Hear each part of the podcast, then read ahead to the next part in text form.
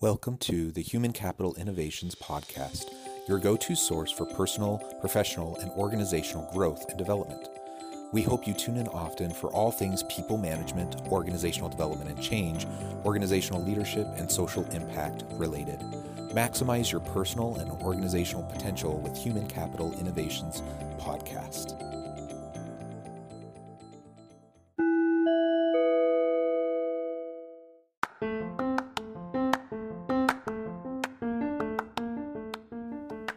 Welcome to the Human Capital Innovations Podcast. In this HCI podcast episode, I talk with Greg Milano about leading from a strategic long term versus short term orientation.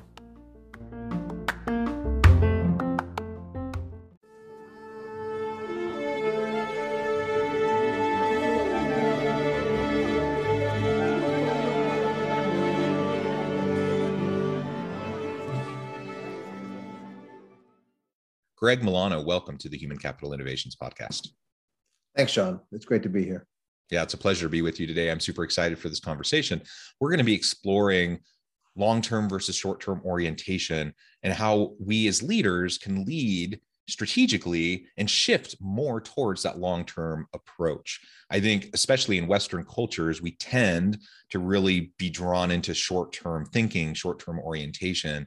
And there's a lot for us to learn about looking around the corner you know into the future so to speak just just by you know how we prepare and how we uh, strategically focus you know on a long term perspective as we get started i wanted to share greg's bio with everybody greg milano is the founder and ceo of Fortuna Advisors. He has over 25 years of experience in value-based management as partner of Stern Stewart and Co., managing director and co-head of the strategic finance group at Credit right. Suisse. And founder and CEO of Fortuna Advisors. He is a recognized industry leader in financial performance measurement and valuation, capital allocation, and incentive compensation. He is the author of Curing Short Termism Future Growth versus Current Earnings, and his work is regularly published in the Journal of Applied Corporate Finance, CFO Magazine, Fortune, the Wall Street Journal, amongst many others. He earned an MBA from NYU Stern School of Business and a BS in mechanical engineering from Rensselaer Polytechnic Institute. Wonderful. What a tremendous background. Pleasure to be with you. Anything else you would like to share with listeners by way of your background before we dive on in? Oh, no. I think, you know, just the, my, my firm, Fortuna Advisors, um, you know, we're coming up on our 13 year anniversary now. And, you know, our focus, uh, which really builds on everything I've done in my career, uh, is, is, really about helping companies become better versions of themselves and, and by embracing an ownership culture, what we call an authentic ownership culture, where people think and act like long-term committed owners. So just to sort of establish, you know, bigger picture what we're all about. Yeah, I love that. I love that focus. And I'm also all about helping both individuals as well as leaders of teams and whole organizations learn how to better function, be more effective, efficient, but also more authentic and more purpose driven in the work that we do. And the reality is, these are all integrated ideas, mm-hmm. right? A lot of yeah. times we talk about them in pieces and we pull them apart, and that's important so we can get into detail, but they are all part of a big puzzle. And they're integrated pieces that we have to also think about in conjunction. So I really like how you frame that, your kind of big picture approach um, in your firm. That's wonderful. So as we get started, Let's mm-hmm. start by really defining terms. Um, I, I, think most people, you know, know at least intuitively what we mean by short-term versus long-term. What do you mean specifically when you think about that?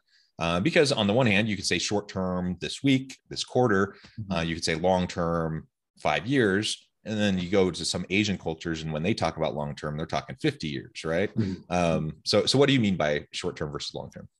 Well, in the in the context of uh, of our services with our clients, we're trying to get people to think long term by getting away from overemphasizing the next quarter or the next year, and so sort of three to five years is long term. But but I think it's important to establish up front that it's not great to be only long term focused either.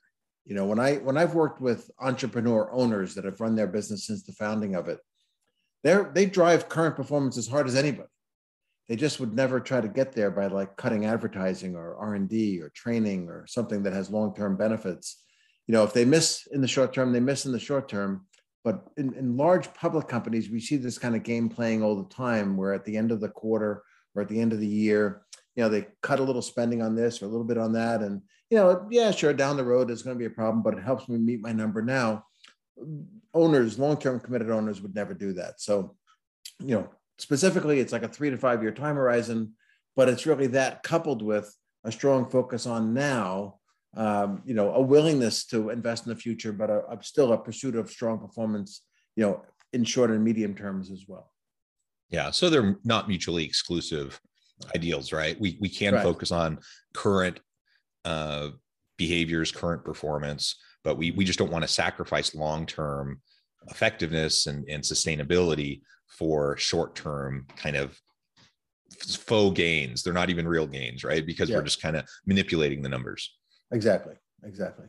Yeah. So I guess then the question becomes how do we start to shift uh, away from uh, a, an exclusively short-term kind of an approach and embrace more of that long-term approach while not completely jettisoning the the short-term yeah so again the sort of wrapper around everything is this idea of an ownership culture where people think and act like long-term owners and i'll come back to what that really means uh, sort of the traits of an ownership culture if you will but to actually make it happen you need several things first of all you need to align the basic business management processes of the company with this, this desire to create a, an ownership culture. Um, how people plan, how they make decisions, how they measure performance, all those things in many companies stand in the way of, of the real success. Um, I mean, I, oh, just for example, one client that I worked with um, uh, almost a decade ago, uh, I remember the, the chief financial officer handed me a report, you know, that was probably an inch thick and it had all these little yellow stickies, like 50 or 100 yellow stickies sticking out of it on with little things written on them.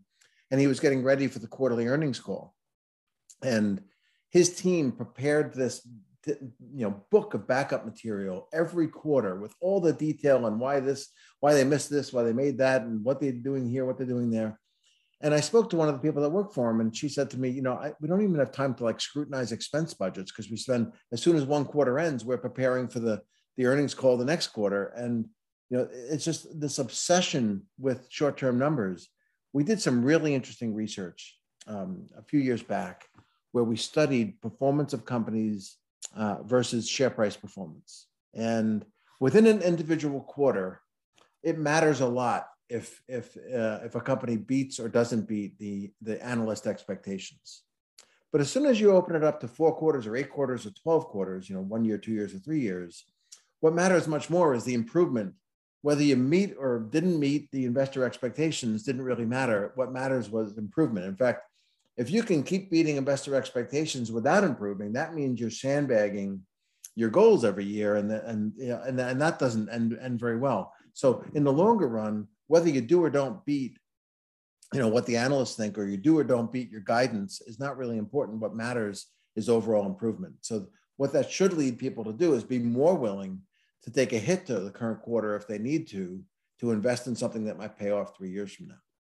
And that kind of getting that behavior to happen requires having, again, different ways of planning, different ways of, of making decisions, different ways of, of measuring people.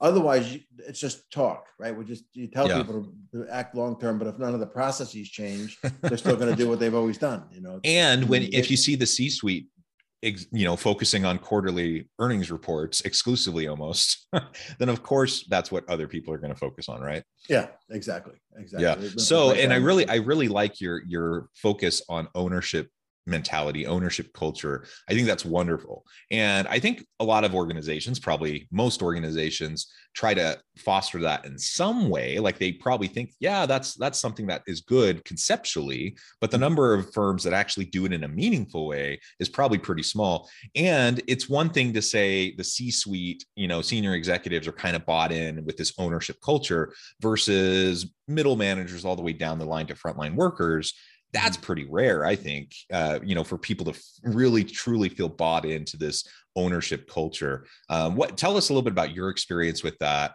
And if if if you agree like if, if we're really missing the mark we're not uh, experiencing that as much as we could be in organizations then the question becomes what do we do about it? Like how do we start to develop that ownership co- culture? Right right. Let me talk a little bit about some of the traits of an ownership culture first and then get back to the, the sort of how you get there.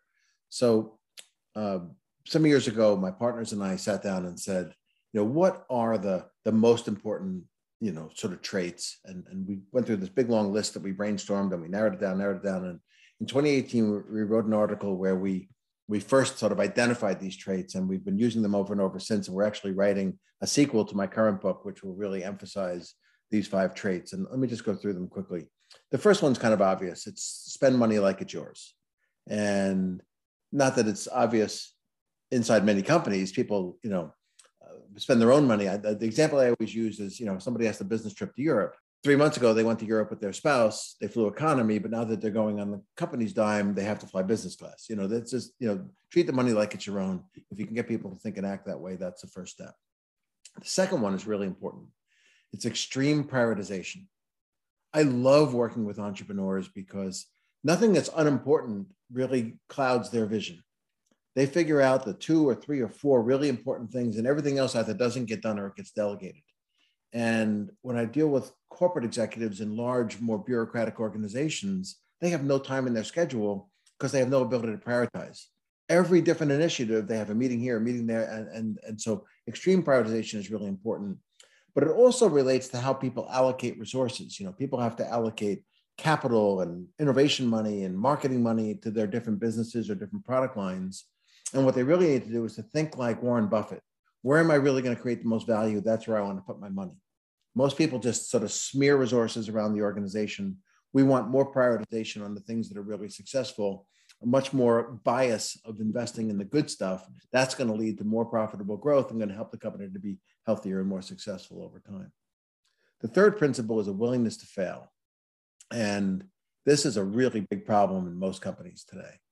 There's been this real emphasis on you know having positive variances to plan positive continuous incremental improvement.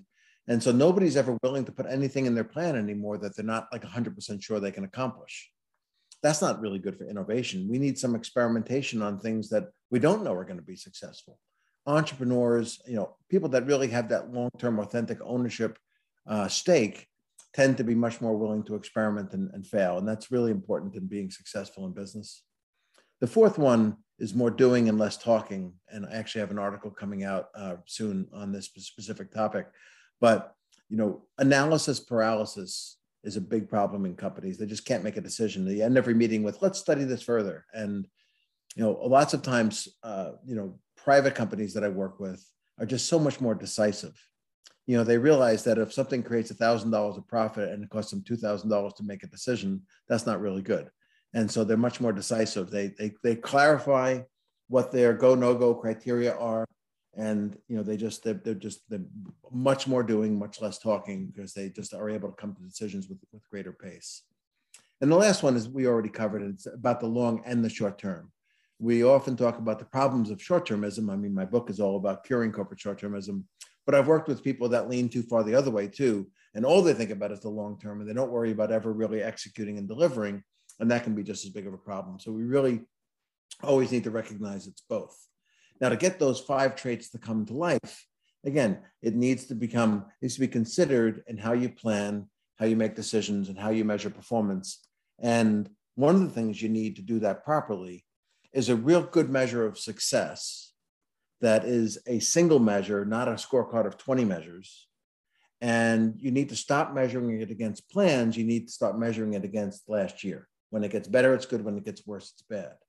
As soon as you decouple how you measure people's performance from the budgeting and planning process, the budgeting and planning process suddenly becomes incredibly useful because nobody's trying to sandbag to get easy goals for the year. They're more willing to stretch, knowing they're not going to be held accountable for them, but they're a guide for planning and decision making and so forth. They become more willing to experiment, more willing to shoot for the stars.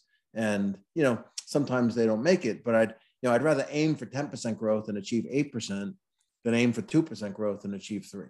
And so you know the the the the, the business management processes need to support you know this owner like thinking.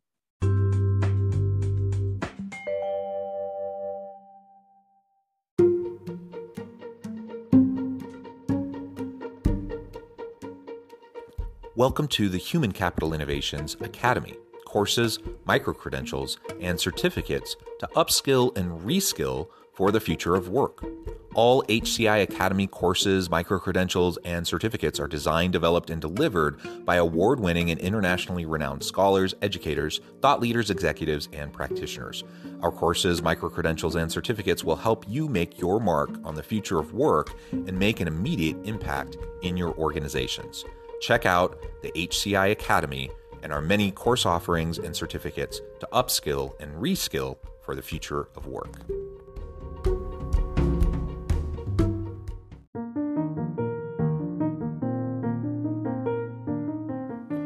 Check out our new weekly LinkedIn newsletter, Alchemizing Human Capital, exploring industry trends via original research and interviews with executives and thought leaders from across the globe. We look forward to having you join us.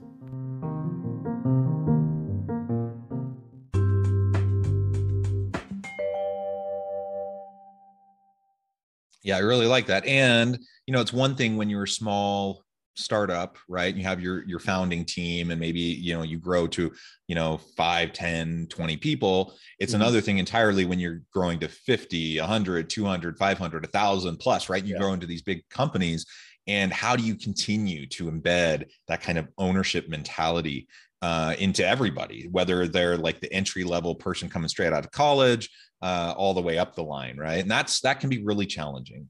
Uh, and and coming back to what you said, it really does depend largely on the embedded mechanisms within the institution, within the organization, about how you're going to try to reinforce that kind of a culture.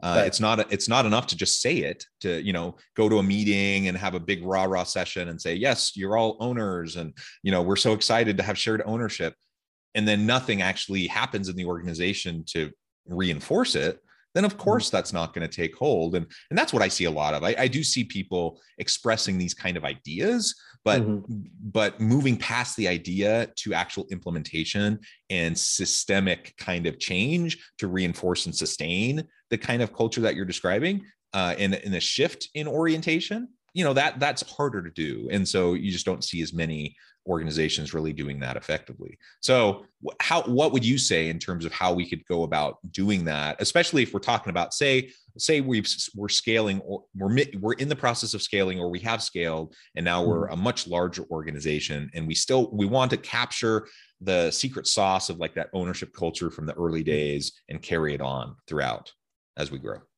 Yeah, so it's it you know it starts with defining success in in a in a way that is is very unambiguous and clear. You know, I, I mentioned these scorecards with multiple measures before. You know, in a lot of companies, you wind up with a, a with with this analysis paralysis because you know somebody looks at a decision and they say, well, okay, if we make this investment, revenue growth is going to go up and, and return on capital is going to get better, but profit margin is going to get worse and free cash flow is going to get worse. You know, what do you do? You know, which ones of those things are more important? And the financial management of a company often, you know, is it's like uh, one of my former partners I worked with years ago used to say it's like it's like paint, you know, on an old house. It's just layer after layer. It's just adding every time there's a hole in the, what's being measured, they add another measure, and before you know it, you've got this scorecard of a lot of things. And you know, years ago, I, I worked at the Grumman Corporation, and, and one of the CEOs um, was uh, notorious because we would submit to the board you know investments for approval and there'd be like 10 metrics and nothing ever looked good on all 10 metrics so you know we would we would submit these and you know he would look at it and if he liked the investment he would point out the metrics that look good. And if he didn't like the investment he would point out the metrics that look bad. And i used to always say to my boss why don't we even do the analysis? Why don't we just ask john which ones he wants to do? You know? Uh, but the the you know it's it's a um, it, getting away from that to some kind of real clarity is tough. It's very hard. It's and uh, the a, a, lot of the work on scorecards and so forth kind of made it even more of a mystery to people in terms of you know the clarity of decision. So in our work, the most important sort of fundamental building block is a simple measure of profitability. It's a measure we call it residual cash earnings, but usually in practice it gets named after the client that's using it and gets customized for them. But in simple terms, it's like the cash that we generate minus an expected return on whatever we've invested in the business. You know, so if you invested say $50,000 of your money in the neighbor's business and you said, I want a 10% return, well, at the end of the year, they would take whatever profit they made and they would subtract 10% of 50,000, whatever's left over. That's the real value created over and above meeting your expected return. that simple measure captures growth, it captures margin improvements, it captures how much you invest in the business. And so when it goes up, it really is good. When it goes down, it really is bad. And so we stop measuring it against budgets because again, we don't want people to have an incentive to plan low. We just measure it against last year. When whenever it goes up, you get paid more. Whenever it goes down, you get paid less. That simple measure and that simple way of tying it into how people get paid, and then aligning the planning and decision making with that, so that you know people know how to use it to make decisions, is is really the key. Um, getting people to understand that and actually use it takes a lot of you know it's a change management process. You need communication, training, and so forth, so they know how to problem solve using new tools. But that having one simple measure that when it goes up, it's good, and when it goes down, it's bad, is the starting point for for the the change not being a bunch of platitudes about well, this is the behavior we want, but actually getting people to know how to behave that way and know have the tools to behave that way. One um, change management consultant uh, working with one of our clients uh, was involved in some meetings with us recently. And, and after we went through how our whole framework works in a bit more detail than I just did, you know, she just looked up and said, wow, you know, every time we talk about this, it's just like platitudes of what we want, but you guys really back this up with substance. And that's, that's kind of the key. You can't just say, I want you to think long-term if all the systems are designed to encourage them to think short-term. You got to back right. it all up with, with what you do and even how you pay people. And once, but once you do, it's remarkable how things happen. I, I had a call, an online roundtable recently with the CFO of Ball Corporation. Ball Corporation, they make uh, mostly like aluminum products, cans and cups and so forth. They also have a, a an aerospace business, but they um, um, uh, been using a framework like ours for 30 years. They actually just passed their 30 year anniversary. And uh, Scott Morrison, the CFO, was on an online roundtable with me recently, and you know, I asked him, so, you know, how has this affected, um, you know, your, your, your internal workings inside the company? And he said, well, it makes meetings shorter. Uh, there's like one measure we focus on. When it goes up, it's good. When it goes down, it's bad. We don't end meetings with, oh, let's study this or oh, let's study that. If the measure gets better, it's good. If it gets worse, it's bad. And I think if you think about that in most big bureaucratic companies, what a breath of fresh air that would be, right? I mean, to have that kind of yeah. clarity driving the, the management process. Yeah, the analysis paralysis is a big problem. The scorecards, you know, on the one hand, it's it's a nice idea to, to say we have these metrics. Here's the scorecard. This, this is how we're going to make our decisions. My experience has been that it's just faux objectivity usually yeah. right to, to your story earlier like you you pick and choose you cherry pick the metrics that kind of support your argument you kind mm-hmm. of wash over or ignore the ones that don't. Um, and it's completely, in my experience, most of the time, it's very inconsistent on how those actually get applied to real decision making. Uh, yeah. And if that's the case, people aren't stupid. Like they they know that there's a game being played, and they're going to play the game uh, because mm-hmm. they're going to want to try to get funding for their projects and initiatives, and you know shore up you know the the the security of the jobs and their team and you know the, all those sorts of things right yeah. and so you just get more of playing the game rather than actually doing what's going to be necessary to help the organization succeed. And so many organizations do just get stuck in the analysis paralysis stage mm-hmm. and and sometimes they frame it as well we're just seeking consensus or you know we we really just want to really understand uh, the problem before you know we, we want to aim before you know it's it's it's ready aim shoot not ready shoot aim kind of an idea right. and and while that certainly is a, a, good idea and it's important and it's not like what the, the important thing is it's not one or the other it's not like you either ha- are completely haphazard and have no planning whatsoever or mm-hmm. you take so long to reach a decision um, that much of what you're trying to accomplish in the first place never gets done or it, mm-hmm. the decision's obsolete by the time you arrive right. at it right and and and many people will fall back you know they'll just punt repeatedly. They'll punt decisions over and over and over again because they're nervous about the political consequences of the decision they want to make uh, or because you know it's it's they're just uncomfortable making the hard decision or whatever right? And and the thing is when you get into a, the process of just being able to um, iterate rapidly through mm-hmm. decision making then you start to realize like if i can make decisions inform data driven decisions, but make them on a rather rapid basis. That if I make a decision, it turns out to be wrong, and it's it takes us down the wrong direction guess what you're not locked into it you can change it yeah. and you can yeah. you can make a new decision and you can go the, the other direction so it actually becomes part of being a learning organization because now i think you do more learning that way than if when you're stuck in analysis paralysis because i've been in those meetings where you're you just the meeting is pointless and you've had the same meeting mm-hmm. 10 times and right. you regurgitate the same garbage over and over and over again. People yeah. aren't paying attention. People aren't learning. People aren't stretching. They're they're they're going through the motions. And uh, so it, it it really is this interesting like juxtaposing the the short term with the long term again we just need to realize that they go together and yeah, and what you said earlier you've actually said it a couple times in our conversation is you you need you can't let planning um happen to the detriment of action and mm-hmm. performance mm-hmm. and so they they need to go together I, I I think I'm a pretty analytical person. I'm I tend to be a very prepared person, a long-term orientation person. But anyone who knows me knows I'm the guy that gets crap done. And you know, if you need something done, um, work with John. He's going to help you get it done. And I don't know what I'm doing all the time. I'm I'm building the plane while I fly it, and and I'm comfortable with the ambiguity and the, the messiness, knowing that I'm sometimes going to get it wrong, but I'm going to learn through the process and I can still have my long term kind of orientation and focus and goals. And what I'm doing in the short term is to try to get there, but I have mm-hmm. to act. I have to move forward. And if I don't, then I'm I just you just get stuck. And then you lose momentum, you lose engagement, you lose excitement and passion, and all those things that you need for an organization to thrive get diminished. And you know, you, you just become the organization becomes a shell of its former self. You know yeah. all the energy that was there in the in the startup phase with the founding team you know goes away. And and it's a really sad thing to see that absolutely. I i couldn't agree more. I think that's uh, really a good way to put it. If i could just uh, add one point uh, before we uh, wrap this up i think it's um, one important thing that i wanted to mention. So a lot of times when we go down the path of a discussion like we just had people get the impression that i'm mostly concerned about you know financial performance. And obviously financial performance over the long term is very important.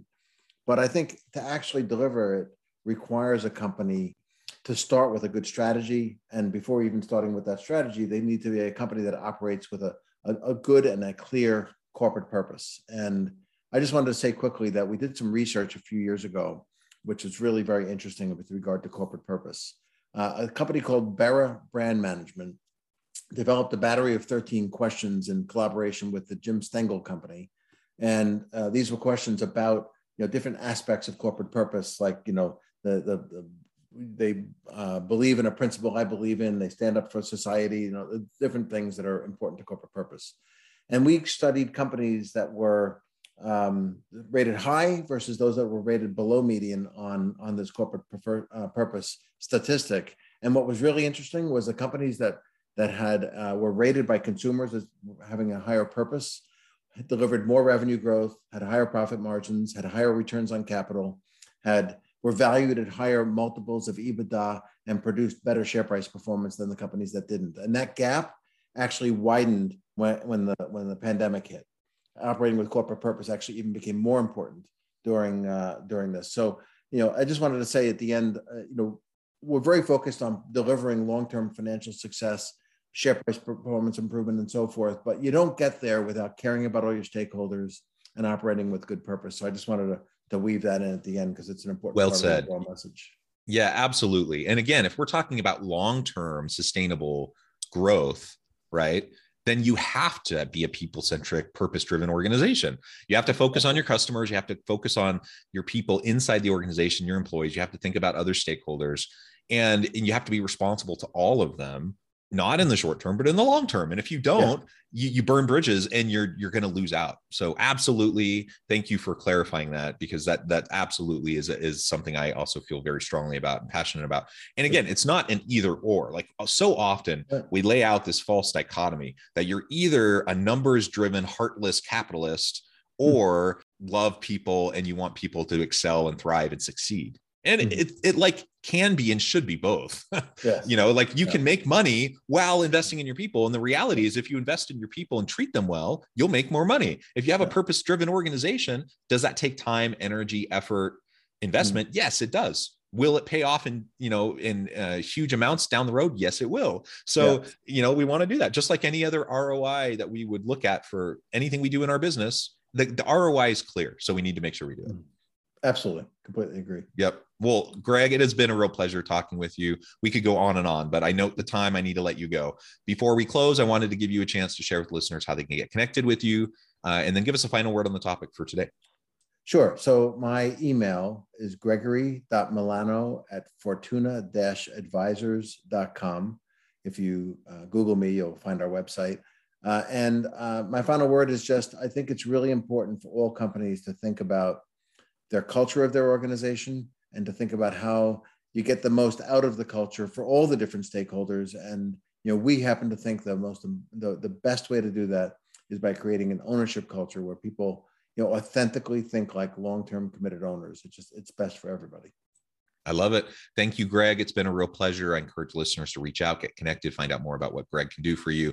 And as always, I hope everyone can stay healthy and safe, that you can find meaning and purpose at work each and every day. And I hope you all have a great week.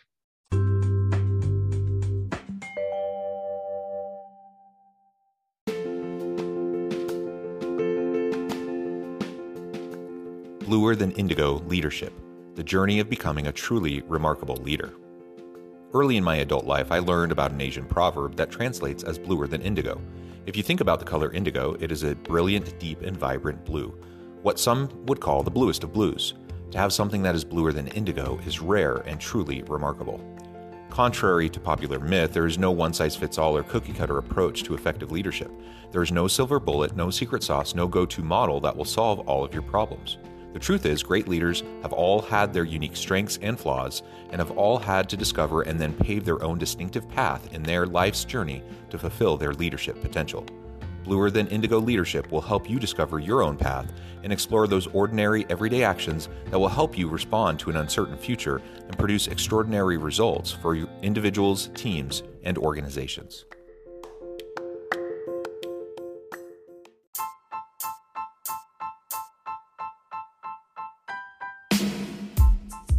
The Alchemy of Truly Remarkable Leadership Ordinary, everyday actions that produce extraordinary results. Consider how the nature of work has shifted over the past 50 years. With increased globalization, rapid technological advancement, and the shift in economic composition, the average job of today looks very different than the average job of 50 years ago. What will the jobs and organizations of tomorrow look like? Moreover, what does this all mean for organizational leaders? What are the core competencies and capabilities of organizations and their leadership that are prepared for continued disruption and geopolitical and socioeconomic shifts? Regardless of what the future holds, increasingly, leaders need to be socially minded, data driven, decisive, champions of talent, and disruptors of the traditional notions of leadership, teams, organizations, and work. The alchemy of truly remarkable leadership will help you to explore your own leadership competencies and capabilities and consider ways to apply and implement them into your workplace and personal life.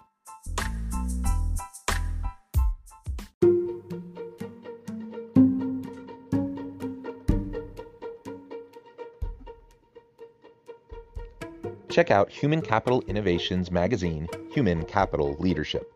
Human Capital Leadership is a free, interactive e magazine with the mission to help individuals, leaders, and organizations find innovative approaches to maximize their human capital potential. We publish issues quarterly in August, November, February, and May. Take a look at the latest issue and let us know what you think.